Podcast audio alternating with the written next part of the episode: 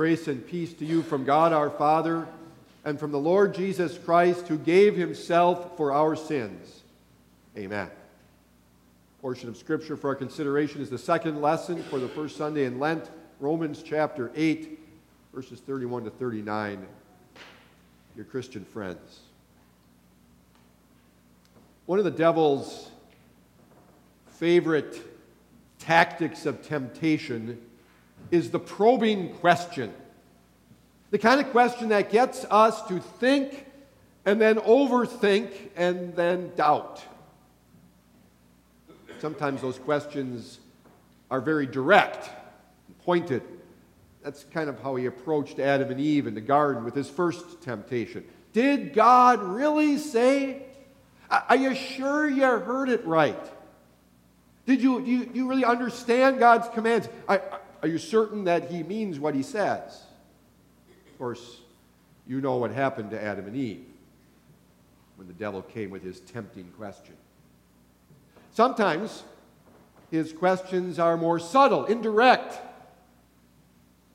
That's kind of how Jesus, or he approached, how the devil approached Jesus in the wilderness. He didn't come at him with straightforward questions, but he got Jesus to think. Are you really the Son of God or just a weak, hungry man? Can you trust your Heavenly Father to protect you as He said in His Word? Do you really want to walk that long, difficult road to the cross, or would you rather have an easier way that I can give you?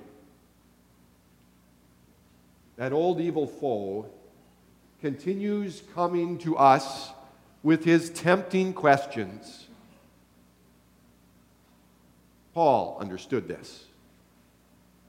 In this last cha- in this eighth chapter of his letter to the Romans, Paul addresses the realities of life this side of heaven. Yes, we can be sure that, as he says in, chap- in verse 1 of chapter 8, there is now no condemnation for those who are in Christ Jesus. Yet there is still weakness, struggle, sin, pain, suffering, death for God's people. And yes, we have God's promise that He will work all things out for the spiritual and eternal good of His people. Yet, we still have those challenges, those difficulties, that, that reality that we have to face. And Paul knew that the devil likes to use that to get us to question. Question God's love, question God's salvation.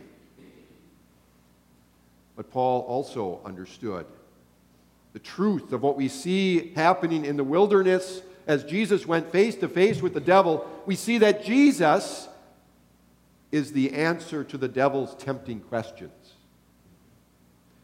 What then shall we say in response to these things? These things are, it's, it's everything Paul's been talking about in this eighth chapter, especially the fact that we have to still struggle and, and deal with problems and troubles and, and pain and suffering if God is for us, who can be against us? Here's where the devil begins. If God is for are you sure God is for us? I mean, there sure, sure seems to be a lot against us. Look at the wicked world around us. I mean, another shooting at a high school this week in Florida. Was God really for us there? Or look at your own lives, the challenges you have, the difficulties you face, the, the pain, chronic pain you might be enduring, or, or what about the, the sicknesses that are plaguing your, your loved ones? The accident that took the life of your friend, financial troubles you're dealing with. Are you sure God is really for you? The devil asks. Is he really by your side? Can he be when you're dealing with all these, because you're dealing with all these difficulties? Who will bring any charge against those whom God has chosen? Who then is the one who condemns? The devil loves to get us to ask the why question. Why are all these problems and troubles happening in our lives? Is it maybe because you've done some horrible thing? That's what the devil whispers in our ear, and our, and our conscience joins in. What about that sin in your past? Or maybe the problems you have are because of the collection, the, the accumulation of all the little things you've done wrong, the, the, the sinful desires you've harbored in your heart, the unkind words you've spoken, the lack of love you've shown. The sinful world takes the place of Job in all this, or Job's friends in all this, as they approach Job. Remember how that went? Job sitting there, lost everything his, his family, his, his health, his wealth. And they come along and comfort him. Come on, you must have done something wrong for all this bad to be happening to you. God must be condemning you, right? He then gets us to doubt God's love. Who will separate us from the love of Christ? Shall trouble or hardship or persecution or famine or nakedness or danger or sword? Uh, how can you possibly be sure that God loves you? When you look at the problems in this world, when you look at the problems in your life, in fact, how can you be sure that God loves anybody or that He even exists? I mean, look at Consider the, the, the pain that you're enduring, that the doctors just can't seem to figure out, or the cancer that is afflicting your mother, or the fact that you lost your job. I mean, where's God's love in all that? The devil gets us to ask that, think about that. Or we look at the world we see the senseless violence, war, terrorism. Or how about the natural disasters that bring death and destruction and, and pain and suffering from hurricanes and, and earthquakes and diseases? Can God really love someone like you? Or even love at all? The devil would have us focus on ourselves, our sins, our sufferings and problems, the challenges and difficulties in the world around us. He knows that the more we do that, the more we think and then overthink and then doubt and that train of thought will inevitably lead to unbelief, which is right where he wants us. Paul, however, turns our attention elsewhere. See, you notice in the desert, how does Jesus answer every one of the devil's temptations? Mark's gospel doesn't give us those details, but Matthew and Luke do. Remember that? It is written. And so now we turn our attention, our focus, it has to be on the word of the Lord. And there we see something different. Those probing questions, those challenging questions the devil, those tempting questions the devil brings, we have a different answer. If God is for us, who can be against us? The devil asks, Are you sure God is for us? And we can say, Absolutely. He who did not spare his own son, but gave him up for us all, how will he not also, along with him, graciously give us all things? Just think about that. God gave us his greatest treasure, his one and only Son, holy, innocent, obedient. Who does that? I mean, we saw Abraham, yes, willing to do that. But who gives up his own son for the likes of us? Who are opposed to him, who disobey him, for this wicked world? That's exactly what our God has done. He did not spare Jesus the torture of hell but condemned him in our place at the cross. God is for us. And if he's, if he's for us like this, nothing else can be against us. I mean, yes, we've got those difficulties, those challenges, those troubles in our lives, but God has already taken care of the biggest problem. We have all of the blessings Jesus won for us on the cross forgiveness of sins, peace with God, certain hope, heaven. And He's done all that for us, and He's given us everything else we need. He'll graciously provide us with all of Just think of how abundantly God provides for you. He protects you in ways that you don't even, probably not even aware of. Cares for us, strengthens us. He works out all things, even the problems, even the pain, even the suffering, for our spiritual and eternal good. He is for us in every way, graciously gives us all things. Still, the why question is floating around out there. Why am I suffering? Why is my loved one suffering? And the devil says, Are you sure you're really a Christian when all these bad things happen to you? Because they must be God's punishment, right? And our conscience screams at us. You, I must have done, why is this? It must have been my fault here somehow. And the sinful world says you're just a bunch of hypocrites. Bad things wouldn't happen to good people. Bad things are happening to you, so you must not be good people. God's word through Paul silences all of those accusations. Who then is the one who condemns? It is God who justifies. A straightforward, direct answer. God justifies. He declares us not guilty. Who is the one who condemns? No one. Now, how can God not condemn us? We're guilty of sin.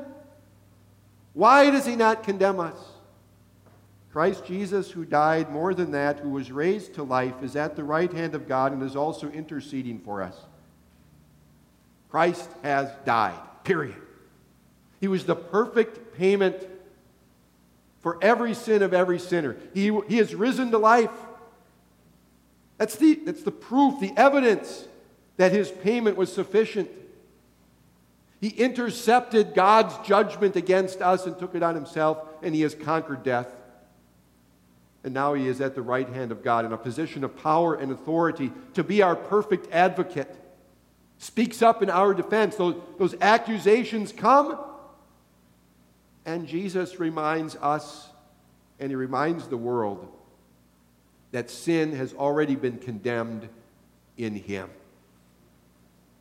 And you come up to the table and you receive Jesus' body and blood for the forgiveness of your sins. There is now no condemnation for those of us who are in Christ Jesus. So there's no need to question God's love.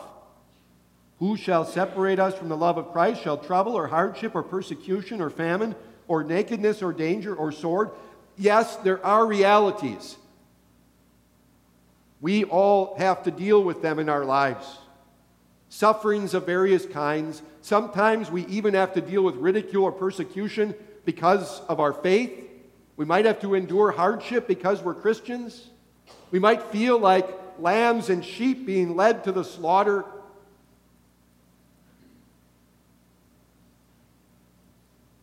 And the devil might try to again impress on us, get us to question. As we see all of those things happening to us, as we see the continual wickedness in this world, as we see the, sep- the specter of death looming over us at all times, the, the shooting in Florida was another reminder of that, wasn't it? That grim death pursues me all the way. But then, we hear Paul's resounding answer No, in all these things, we are more than conquerors through him who loved us. Jesus is the answer. Jesus defeated the devil in the wilderness. Jesus crushed the devil's power at the cross. Jesus conquered death and hell through his resurrection. You and I have been clothed with Christ at our baptism. We are buried and raised with him. Jesus has bound himself to us. And so now we share in all the blessings of his resounding victory.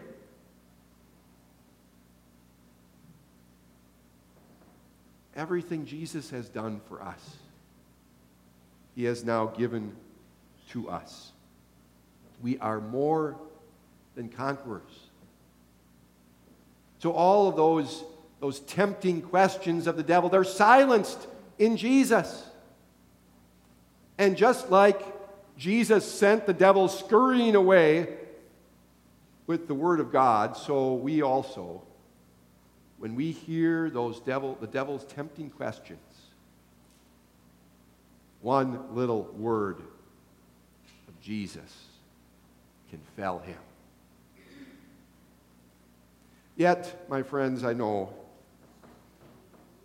that we have those realities, those constant challenges, difficulties, struggles of everyday life.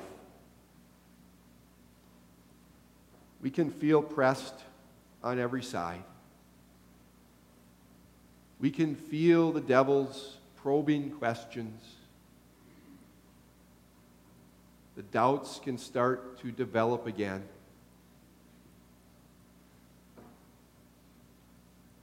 We think, we overthink. Maybe you even paralyze ourselves with discouragement, disappointment bordering on despair. But Jesus, my friends, Jesus is the answer. And because Jesus is the complete and total answer, nothing in this world, nothing out of this world, nothing in the distant past, nothing now in the present, nothing no unknown in the future, nothing we're contending with in life, and not even the prospect of death can tear us away from the certainty of God's love for you and for me in Christ Jesus. When those questions start to flood your mind late at night, as you're struggling with the sufferings in your life or, or the lives of your loved ones, when those doubts creep in, as you're thinking about the wickedness of the world around us, when you're questioning the certainty of God's love, remember, my friends, go back to His Word. Jesus is the answer. And because He is the answer,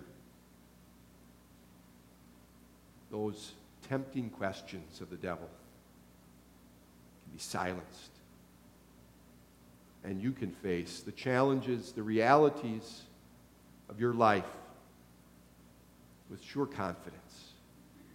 For I am convinced that neither death nor life, neither the present nor the future, neither height nor depth nor anything else in all creation will be able to separate us from the love of God that is in Christ Jesus our Lord. Amen.